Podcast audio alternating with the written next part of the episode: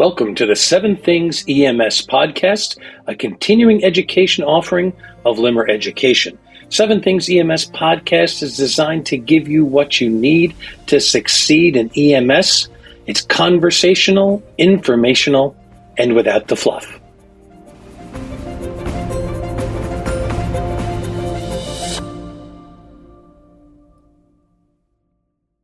And welcome to another episode of Seven Things EMS. I'm your host, Dan Limmer. We have a great episode for you today.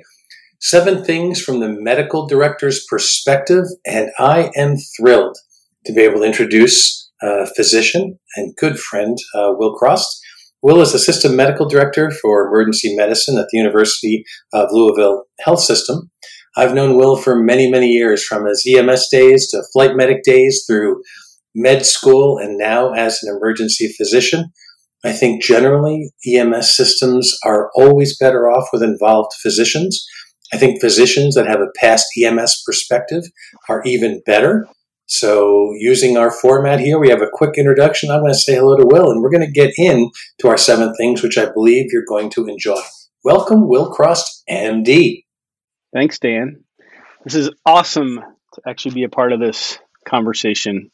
And as you said, we've known each other a really long time. a very long time. And we certainly could tell some stories, but that's not our, our goal here today. We're going to get um, right to it. And I just love saying MD uh, after your name. Maybe that's seems like now that's more of a thrill for me today than than than you, but uh, I just think it's awesome. So, seven things from the medical director. What I like about the seven things you created, uh, and everybody that's a guest here does their own seven things and what I like about them is you've done some clinical things, you've done some understanding the doc things, uh, and then even some more clinical things. I think it's a great uh, way to put these together. So let's start with number one. And uh, it's a great start. Always strive to take great care of people. Don't be afraid to defend the decisions you make on the patient's behalf. Tell me about that one. So I think sometimes in the specifically ED environment, it can be intimidating when you're the provider bringing a patient in and you're giving a report and sometimes i think you can fall back on well just did i do the right thing? And somebody asks you a question and it's oh man did, did i really do this right? And and there's almost a sense that you have to you have to defend yourself. Um, and what i would tell you is that that is so far from what you should be thinking and, and from where you should be. I think all of us, whether you're a EM, EMR, a first responder, EMT, paramedic, nurse, physician, we got into this business because we like to take care of people. You know, it's hokey, it's cliche, but the reality of it is it's a lot of what we do. And I think sometimes we make decisions on the fly. Actually, we always make decisions on the fly. And when you're making decisions kind of as you go, a big part of that is being able to say, I did what was in the best interest of the patient, period. And so it may be that you, you know, are approaching a family or approaching a family member, approaching the patient in a certain way. And if it's a way that you can very easily say, I did this because it was one, clinically well or clinically better for the patient, and two, if it's something that you can say in good conscience that made a difference for the positive, I don't think you have a whole lot to defend. But I think the bottom line is we have to maintain that sort of position of excellence in everything that we do. And if we are always working towards providing great care, I think we're going to provide great care. You know, one of the things you've heard me say when we've spoken at conferences together is that EMS, uh, every call is ultimately a series of decisions that makes Absolutely. a call succeed or not succeed. Well, let's go into the medical director perspective. I think there's a lot of people that think that they are uh, judged by the medical director. The medical director is going to be the person that you get in trouble with or have to to worry about. What's your take if a, if a, if an EMT or an AEMT or paramedic comes to you and says, you know, the protocols say this. I was really concerned. Maybe I, I didn't have time to call in, or I really thought this was the right thing to do. Um, what's your perspective on that? Oh, I think that's a great question, Dan, and I think it's one of the probably everyday questions that you that I hear. Um, and it's not even always the big things. Sometimes it is the big things. Uh, but I always default back to let's talk about your mindset or your your thought process. You know, wh- why is it that you did what you did? Um, and I, I think the concept of medical protocols is really important because they are guidelines. They were designed to be guidelines, but they should not replace your ability to critically think. You know, you've said this a million times over in the lectures as we've talked before, Dan, that, you know, we are not in the business of just rote memorization and, and really um, doing things because the book says so, right? It's, it's better and more important that we understand why we do the things. And so if an EMT comes to me and says, "Hey, you know," or example, I'll give you one that that happened. Uh, paramedic comes in and says, "Look, doc, we had this patient. They were going crazy on us. I couldn't get to the radio in time to call for an RSI order, but this patient was agitated delirium. I needed to put him down. He was an asthmatic who was having trouble breathing. I couldn't get there. You know, I did what I thought was right for the patient." I look at that and I say, hey, good for you. Because the reality is, if this provider didn't do that, this patient would probably be dead, right? If you wait until they're so hypoxic and you're watching them deteriorate or hypercarbic and you're watching them deteriorate but do nothing, the outcome's going to be bad. I would much rather you do something than to do nothing, especially in a clinical environment like that. I mean, that's an extreme, right? Right. And we can put in the your mileage may vary statement. You know, always follow your local protocols and you know, blah, blah, blah. We're not telling you to go out and do risky things, but the truth is the nature of EMS is that you're going to get things that are going to go between the lines. And how we respond um, is really important uh, in that. Absolutely. Well, so let's go on to number two. Addicts sure. and frequent flyers get sick and will die one day. I love that. My medical director talked to my uh, paramedic students at uh, down here in Galveston, and he said, "I treat all patients like they're secretly trying to die and not telling me." You know, and I was like, "Well, that was." I kind of like that, you know what I mean? But the fact is, all your frequent flyers, even people that are on the street that are drug users and everything else, people that are alcoholics, people that are people that are in tough lives, um, have more medical problems than most. So let's I don't want to take all your thing there. I, I just love these no. so much. Tell me, tell me. You're absolutely right, Dan. I think there are a couple of key points to this.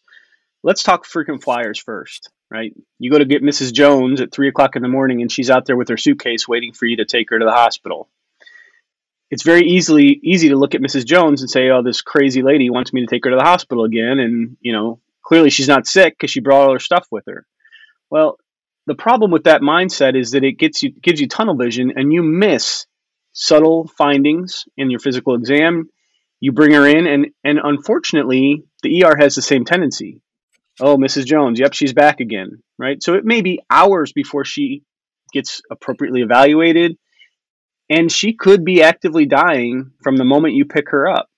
And so I think it's easy for us to blow things off, blow people off that we see on a regular basis saying, Mrs. Jones coming back in. And, oh, she's got her chest pain again. But what happens if this time is the time, right? This is the time that she's having her MI, and you have the ability to identify it and don't catch it, right? Or she's having this chest pain, she's developing her MI, and by the time you get to the hospital, she goes into cardiac arrest. If you didn't do an EKG, if you didn't do your evaluation, you didn't work her up, you wouldn't know that. And I wouldn't know it when you drop her off to me. I'd say, oh, it's sudden cardiac death. Could be an MI, could be many other things, right?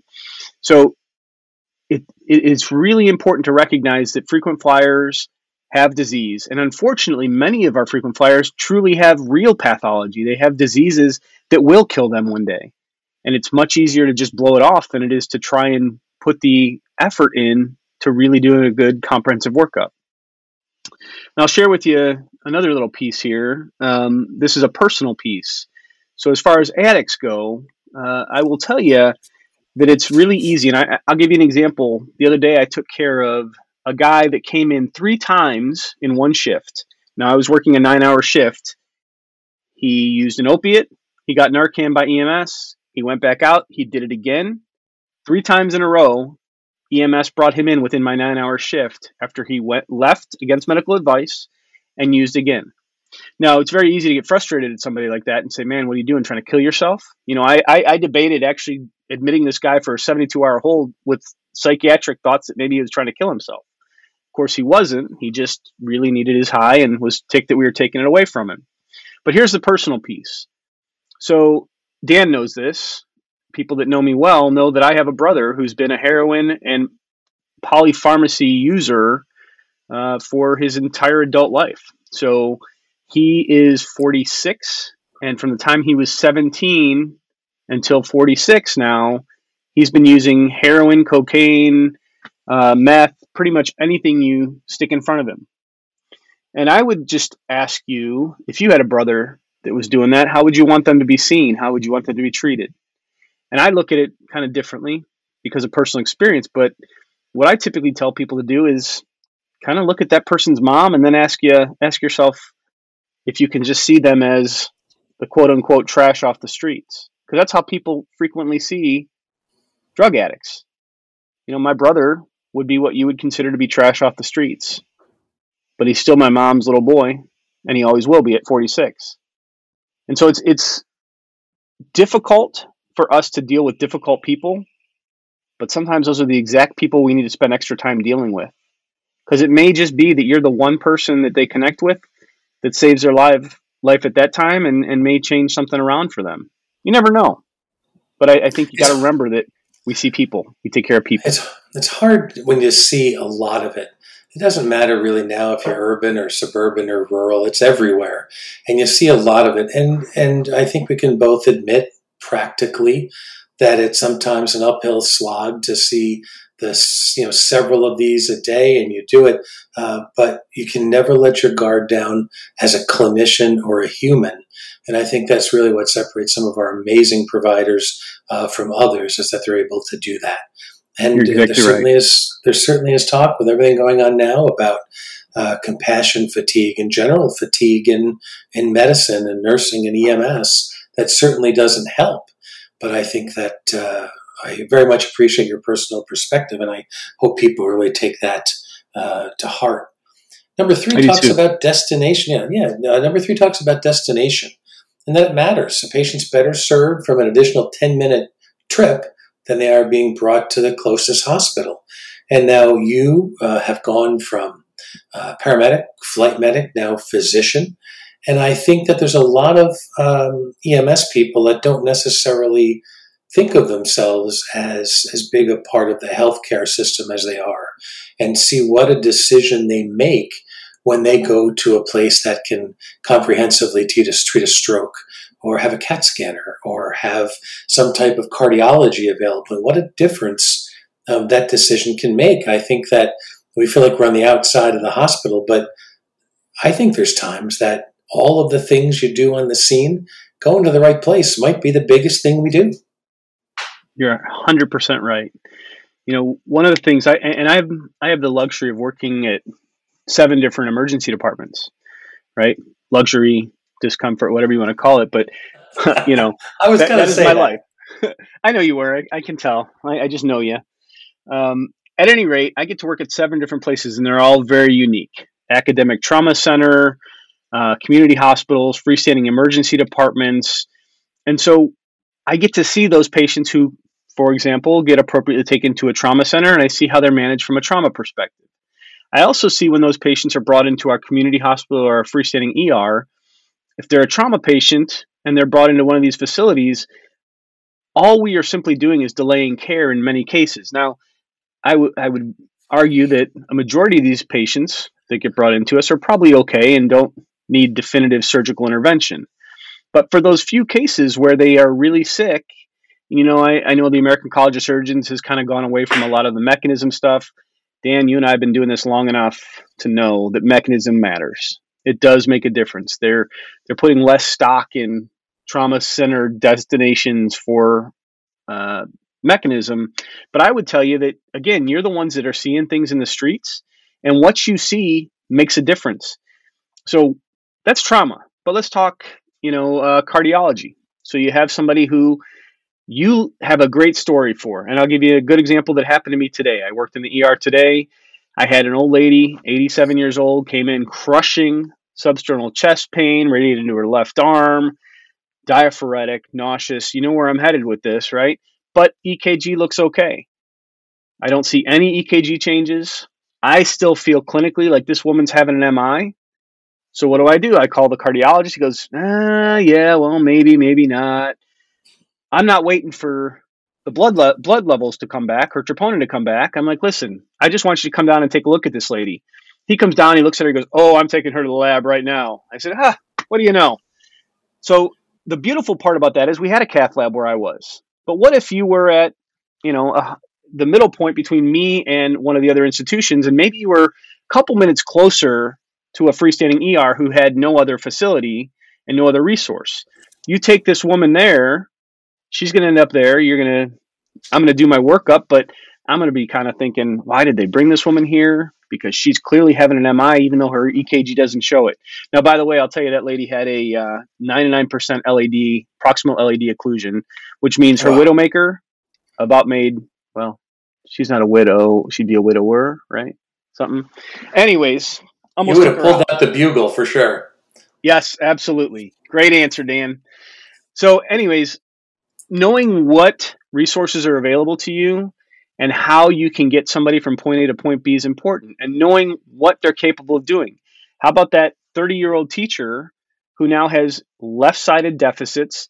They can't move their left arm, they can't move their left leg. You know, it's a full blown, full blown stroke. And I have the decision now that I can take them somewhere where they can actually go in and physically pull that clot out, or I take them to another facility where they may not have those resources do I want to take that 30 year old who relies heavily on her arms and hands and everything else to maybe get better with TPA versus I can definitively say I take her to get a thrombectomy and they pull that clot out. I can watch her improve immediately. It's all about destination. And the only person that dictate, dictates that really is going to be you. I mean, your protocols will tell you certain things, but at the end, it's up to you as to where patients go. I think another word that really comes to mind from what you're saying, you've done it as a physician, but I think there's ways that uh, the EMS people on the trucks can also do it, is the word is advocacy. You're really yes. an advocate for this. You're making decisions in the best interest of somebody. Again, if you say this is your mother or grandmother or brother, you know, what would you want? The concept of the advocate, especially in a healthcare system that can kind of just charge along on its own sometimes having an advocate is really important. Great, great word. I agree. Well, going into number four, I think this could probably play in. Not e, not all ER docs are created equally, um, so don't take negative feedback personally. Some docs are going to get it, and they will educate you and not scold you. I think everybody has a story. You probably have them as a paramedic, where you've come into the hospital and the doc has been, you know, somewhere between unkind and irate um, and uh, I think we've all have been there at some point, and, and, quite frankly, we take that relationship very seriously. We look for uh, approval. We look for the our good job comes from mm-hmm. how our handoff goes, and there sometimes are are off. But you know, I do think you have a perspective from a doc that you're going to add to this. Absolutely. You know, I, I think it's one of my biggest frustrations when I watch an EMS provider get belittled. And this is back when I was a pro- EMS provider full time and now as a doc. You know, and, and I think what I recognize is that the doctors who belittle and do not really get it don't have never gotten it, have never understood EMS, have never understood the environment that we work in in EMS. And so they think that what they do in an emergency department is exactly what the environment in the back of an ambulance is like because they just don't know any better. And they will have a tendency, I think, to hold you accountable. Now, remember, so much of what we do in EMS is at a high level. We are saving lives on a daily basis. And so, so much of what we do looks like what we do in the ER, right? There's this level of accountability. Well, if I can do it here and they have the capabilities of doing it out in the field, why are they not doing it? And I think it goes back to again not really understanding what it takes to get a patient from the seventh story behind the toilet and then be have to take them down in a stair chair to finally get them there get them into the hospital, and have been the only provider in the back of the truck taking care of this person, and you show up in the, the ER where you've got five nurses and a doctor and respiratory therapy and everybody else, right? So I would tell you that when they come at you like that, take a step back and recognize it's not you, it's their ignorance that's causing them to, to react the way that they do. But any encounter should be a learning experience for all parties involved. I would hope that, and I will tell you that if any of my docs ever did that, we would be having words because I don't find that to be acceptable at all. I'd be naive in thinking that this is not going to continue to happen. But what I would say is if one of the docs comes at you and says, Why didn't you do this? Why didn't you do that? If you don't understand, ask them. So, you know, doc, I didn't do it because I, I honestly didn't think about it. Tell me why you're thinking that way. They may still not like your response, but take that negative and make it into a positive. Use it to help yourself grow. It's a tough thing to do. And as a doctor who works with lots of doctors, I can tell you there's no bigger egos in the world than doctors. So recognize that they are going to eat that up if it's one of those things where they feel like they're right and you're wrong and and that's a horrible scenario but that's sometimes how it is so the bottom line in it is i would hope that they spend their time educating you but recognize that they will and continue to i hope at some point we can educate them enough to stop. But at some but they will continue to have as dan said maybe that irate comment um, less than nice comment.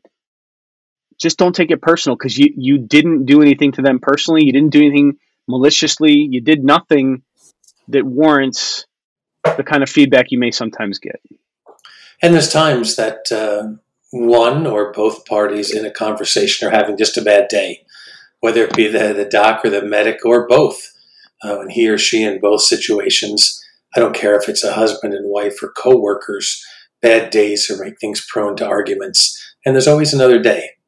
And you'll come back in there again, and that other day is good. And that rolls into number five. It says, does. Show me you want to learn. It, it, this this is not coincidence. Show me you want to learn. I will go out of my way to teach you. I'd love to hear uh, if you have an example of that. I do. Certainly the the motive. I all right. Let's do it then.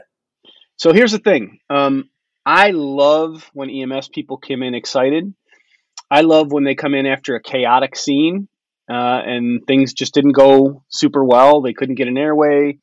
I, I love those experiences, and I love them because I don't let them walk out of that ER bay until they've gotten that airway. Right. So the EMS folks around us know that when I'm working, if they bring something into me and it needs something done, they're not leaving the ER without doing that procedure. I, I have our EMS folks work the arrest so when we when they bring an arrest in, for example, I have them run a code in our ER bay. It is the coolest thing. They absolutely love it. The nursing staff loves it, and what it does is it shows the nursing staff, especially now with all these new nurses. Man, post COVID, we we have so many new grad nurses that we're using our EMS providers so much more to be able to help educate them. But at any rate, let's say it's a bad tube. I pull them in, I get the GlideScope out, which has the big camera. I say, hey, let's go, let's walk through this, right? Real time education. It is the single best thing to do, and they eat it up. The staff loves it, and everybody gets to learn from that experience. And so, if if I see that these EMS providers really want to get engaged, man, I, I will pull them in and I will have them do anything and everything they can. It's the coolest experience what an opportunity uh, to give someone to be able to rise to an occasion, especially in a setting like that. You could add a little bit saying that you have a lot of new nurses and there's just a little spot that you that you cut out. But know, I don't think there's really any better way to make somebody part of a team and to continue a training and relationship.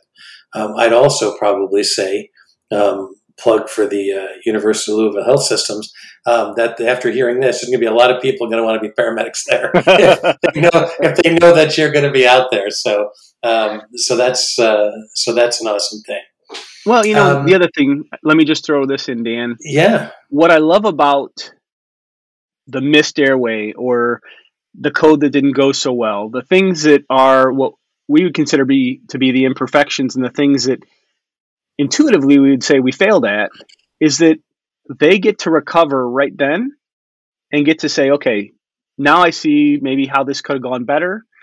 And it's not punitive, it's completely educational. And they literally walk out of that room successful. They don't walk out thinking, I missed the tube or I failed this resuscitation or I didn't do X correctly. They walk out, I think, with a completely different appreciation for what they've done that day. And that's what I love yeah. about it. No, and it's uh, they will, I'm sure, have similar feelings that they can have some resolution, have some understanding, have the ability to uh, to learn, um, and to, to really feel part of the system. And I, I just think that's uh, I think that's outstanding. Like I said, that's University of Louisville Health Systems, Dr. Will Cross. we hire call, our collect, paramedics in the ER too, and they get uh, to work call, full scope of practice in our ER. Call collect, call direct. Operators are standing by. and at the end, I will give you Dan Limmer's cell phone number so you can call that direct. number six, vital signs are vital. Abnormal vital signs mean something. And I'm gonna I'm gonna serve this up to you again. I'm gonna throw my quick thought in here is that I think that not only is abnormal abnormal, but we're so stuck on the concept of normal. You know, if we say respirations are 12 to 20, there's times 18 in a resting person is bad, right? There's times that that 60 to 100 or whatever we do for the pulse, right? Uh, that there's times that even normal can be abnormal in the context that you see them. So, Great so statement. Tell me some of that doc stuff. well, Dan, I mean, most people don't know this, or those that have known us a long time know that you were one of my earliest mentors. And so oh. a lot of what I learned in this business comes from you. So you're telling me to teach you doc stuff. Well, the stuff you've taught me for all these years is stuff that I apply to medicine. So do I have to pay you for these kind words, or is this just on the house? Uh, or is, should I submit it to my insurance? so, anyways, honestly, here's the deal. You you teed up something perfect for me, and that is so much. We see people day in and day out. We see them as we're walking down the street. We see them in our jobs. Seeing normal is never really difficult. You see it all the time it's those subtle differences that you look at and say something just isn't right right you use the, the analogy of somebody who's breathing 18 times a minute and while again you you defaulted to that could be normal and that is normal in many cases if that person doesn't look good breathing at 18 times a minute they look like they're working to breathe 18 times a minute that's relevant and that's important. Now the the big piece of this and the reason that this really was kind of point number six for me is because I see all the time where EMS will document, for example, that somebody had a hypotensive blood pressure in the field, but never mention it because their pressure is fine when they arrive at the hospital. If I have an episode of hypotension, the true episode of hypotension, that from somebody who's got risk for bleeding, it doesn't have to be trauma, it could be GI bleed, it could be vaginal bleeding, it could be anything. But you come in and tell me that they've had a single episode of hypotension, you gave them some fluids and they got better. That tells me a lot more than somebody coming in and their blood pressure is 110 over 70 and their heart rate is 100, right? That initial finding says to me, increase your index of suspicion. If you're considering doing, for example, a CT scan, don't wait, do it because you want to know if there's some bleeding somewhere right? So those subtleties are important. The identifying the abnormal thing is super important as well. You know, I remember as a paramedic when I was working in the ER, the docs would be crazy about if the person's heart rate was over 100, you never discharge them. And I used to think, man, that's really stupid.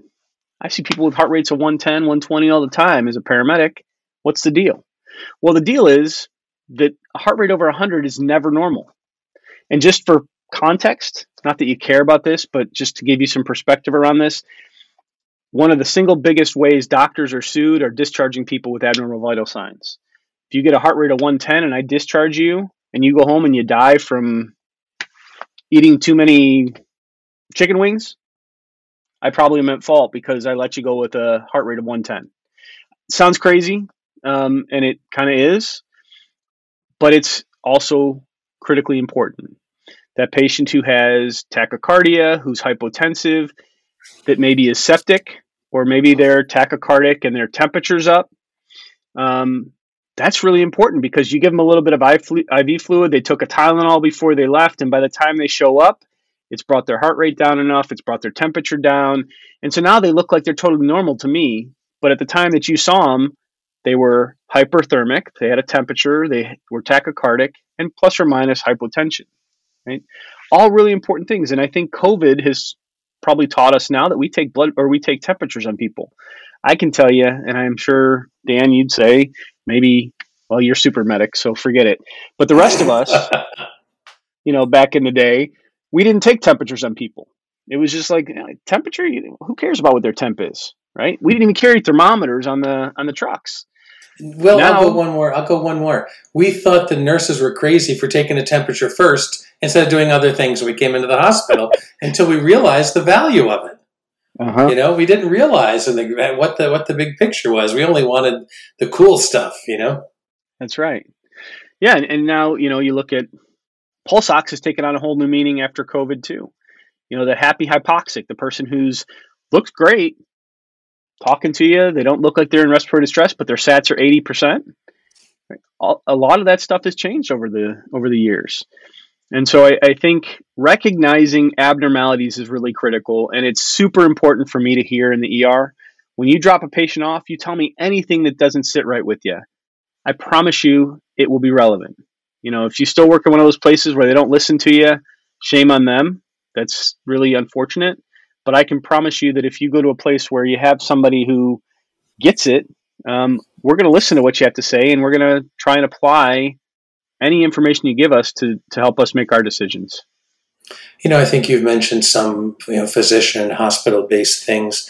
I think EMS tends to you know to poo poo things, but uh, against that, well, that's a hospital. But I was looking at uh, one of the, um, I think it was a syncope score. Uh, it was a Canadian uh-huh. or one of the syncope scores. And then there's some of those things that are hospital based. But I always say to myself, if this is valid enough for a doc to look at and come up with, then we should look at those things. You know, you talk about discharging patients. You know, for you, discharging patients is the liability. Whether to admit them or not, sometimes is your biggest decision and but yet we feel that we can just refuse patients all the time you know without oh, looking at all these things right so i don't know i just really think that that we can learn a lot um, from some of the physician tools and measures and the different scoring systems the pulmonary embolus scores the syncope scores these different things not that we're even going to complete the whole scoring thing but if we look at something important enough to be in those scores they're things that we should be looking at in the field and that we should be able to learn from that Hey Dan, I think we just came up with our next seven things. Oh, seven scores. All right, I'm gonna I'm gonna take this because we're doing good on time, which is unusual for us because we can talk you know pretty well. Tell me about how you look at things. Boy, uh, I know in medicine it's big, but in EMS, Cushing's triad and Beck's triad and all these things um, there was a paper out somewhere I saw that the number of people at Tampa that actually exhibit all of Beck's triad isn't all we thought it was. Any thoughts you want to throw out about uh, how much we hang our hat on on what things? I know I'm putting you on the spot a little, but I'm just thinking no, this really goes okay. with the vital signs thing. It really does. Um, you know, Beck's triad is is absolutely one of those things that you know. Uh, part of my struggle is that I feel like at one point when these things were discovered, it was like, oh, this is really a neat coincidence. Um, but much of what we discover by way of these triads and dyads and you know the different um, presentations doesn't always fit everybody. Number one, number two, you know, you think of Cushing's and the Cushing's triad, and you're talking about hypertension and um, bradycardia, and you're talking about increased intracranial pressures you know, with with that dynamic, physiologically they make sense, right? If I can if I can look at something and I can say, well, because the pressure goes up inside the, the cranial vault, the body's trying to regulate, and so it slows the heart rate down to decrease cardiac output to be able to do that. And so bradycardia makes sense. Um, because our cardiac output decreases, we'll increase our respirations. Those things all they make sense because you can rationalize them from a physiologic perspective. When you talk about mechanisms, uh, you know, and, and you think of Beck's triad, they also can exist, but you hit it right on the head by saying it's not all you can't always put your money on meeting the all three equations. You know, the one I think of off top of my head is tension pneumothorax. How many people have actually seen a deviated trachea, right? It, it's something that we're taught. It's something that I think intuitively makes sense until you realize that up in the neck, it there's a lot of muscle and a lot of structures there that won't allow that trachea to really deviate. So where we see tracheal deviation is in the cadaver because they're dead, or it's in somebody who is a cadaver and we can open their chest and see that they've deviated intrathoracically, not outside. So I, I think there are a lot of things that we learn. I won't say that are hocus pocus because they're not. They're they're legit, but they're not truly applicable to what we do. Um, I but you know take that flip side, and we just talked about Cushing's, right? In the Cushing's triad, you look at that and go, oh, wow, I got this person who's got this horrible head injury, and all of a sudden they're tachycardic and getting bradycardic, or I'm sorry, they're they're um, hypertensive and getting bradycardic. Ooh, that tells me that something. Means that says, yeah, yeah. So I think you have to take each of those a little bit and say, do I understand why they present the way they do? You know, if, if you can understand why those things exist, then you can actually use them as applicable tools. If you don't really understand it, then you're just looking for these elements, like you're checking a box, and then it, it becomes ineffective in my mind. I think that's a that's a that's a great way to say it. We have a mutual friend who talks a lot about pathophysiology. Joe Mistovich, a prince among men, and uh, the Mistovich stories here could be in a whole other seven things. Uh, but that's always been his thing, in that if you understand it, um, it's a lot different than seeing signs and symptoms. So we're winding down number seven. And you know, this we talked before we started today about how things change so much. Here, number seven is protect yourself. An N95 can be sexy, being real and vulnerable is not weak. Making it home sane and whole is not overrated. Whether we're talking about uh, the current COVID situation, which we're divided on uh, pretty politically and opinion wise mm-hmm. and so many things. Um, yet we are clinicians and we do have a responsibility to be there to ourselves and our families. And quite frankly, COVID isn't the last thing that's going to happen in our times Amen. in EMS and medicine. Mm-hmm. So, how do we learn from this? How what would you say to people to say, all right, listen, we're, we may or may not be in a home stretch, but if if we are, something else is going to come along. Think well of the things that have come along in our lifetimes, from from avian flus to everybody worrying about you know Ebola and all these different mm-hmm. things. There's always going to be stuff going on. Uh, protection should be smart. People should be smart uh, in the application, even when it's not easy or it's getting old. Absolutely. Yeah, you know, this one you could say was prompted by COVID, and I think it is in a lot of ways, but it's not because COVID was the end all be all, like you just said.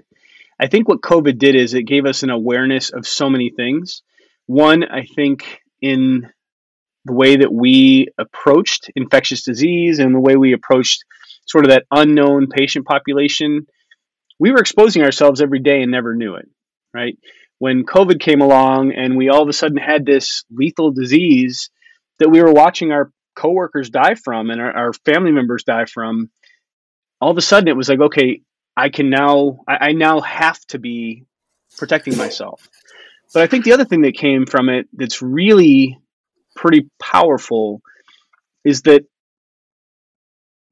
you know, some of us have been around long enough to see the ebbs and flows of taking care of yourself. Dan, you're, I always fall back on your talks about suicide and, and what that does to people um, or what leads them to that place. And a big part of that is, is not having the support system, not being willing to allow yourself to be vulnerable and say, hey, I'm hurting, I need help. Um, I'm in a bad place, I'm burned out, you know, and, and in the end, if you don't take care of yourself from a, we just talked about an N95, right? Meaning you, you got to use personal protective stuff, but even bigger and something that COVID, I think, really showed us there are so many people that went and did these travel contracts and were working in New York City and working on the, you know, in the, the throes of the most heavily hit areas day in and day out, not taking care of themselves emotionally, not taking care of them, themselves physically. And I think number one, we saw a lot of burnout, but two, we saw physicians, we saw EMS providers, we saw nurses, we saw healthcare workers killing themselves at an alarming rate during this pandemic. You know, we see little bits and, and pieces of information on it as the stories make it to, to mainstream media. I haven't seen anything that kind of aggregates this, but you know, I have some friends over in Italy, and if you recall, they were getting crushed. Um, nurses over there, and three nurses in one hospital killed themselves because they did not want to go back into the hospital. They were so overwhelmed. Three nurses in one hospital killed themselves because this overwhelmed them so much. And you can't help but ask yourself, what if somebody asked them how they were doing and somebody pulled them off the line and said, We're going to help you, right? I'm not blaming this on anyone at all. I think, as we've already said, this is unprecedented, nothing we could have foreseen. Um, you've hit it right on the head by saying again, this isn't the last we're going to see of chaos and craziness. Uh, nonetheless, it's been a great learning experience for all of us. Protect ourselves physically, but man, we got to protect ourselves and each other emotionally. You know, I think that um, there's a certain group of people come into EMS and believe that emotional damage is inevitable. And I think that there are certain things uh, in any person different things from person to person that can push us over the edge. But I do think it's important to say that with the, we, we hopefully have learned from this. And there Absolutely. are times, there are desperate times, and, and, and we're pushed beyond what we, uh, what we believe that we can do. But I also don't want people to come into EMS and think that emotional damage is inevitable.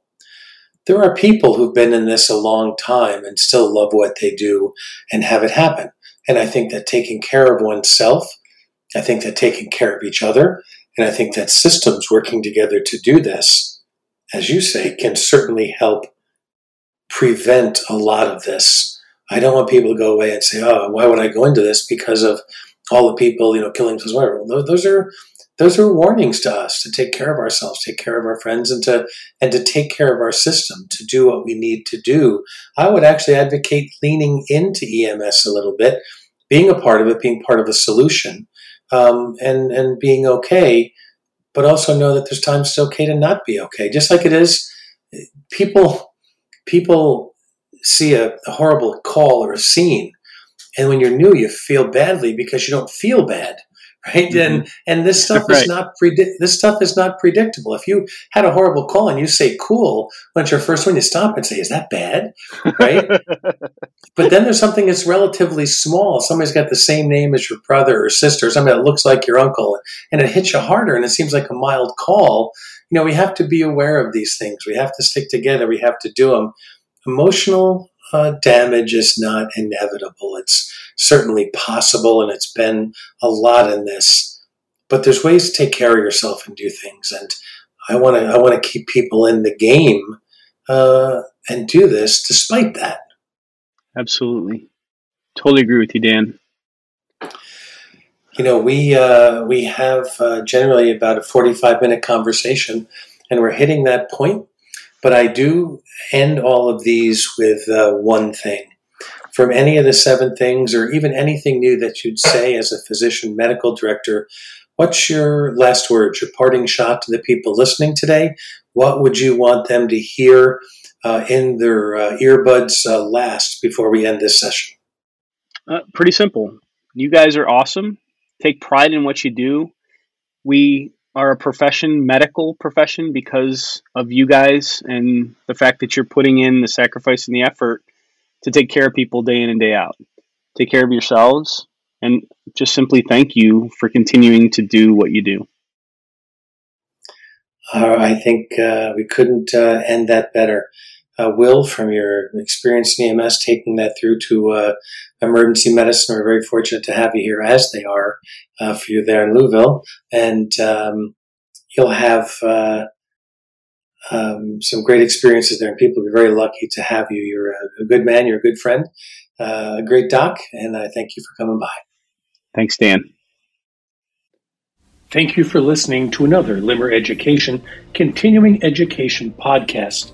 For more podcasts that are relevant to your practice of EMS, limmereducation.com slash seven things.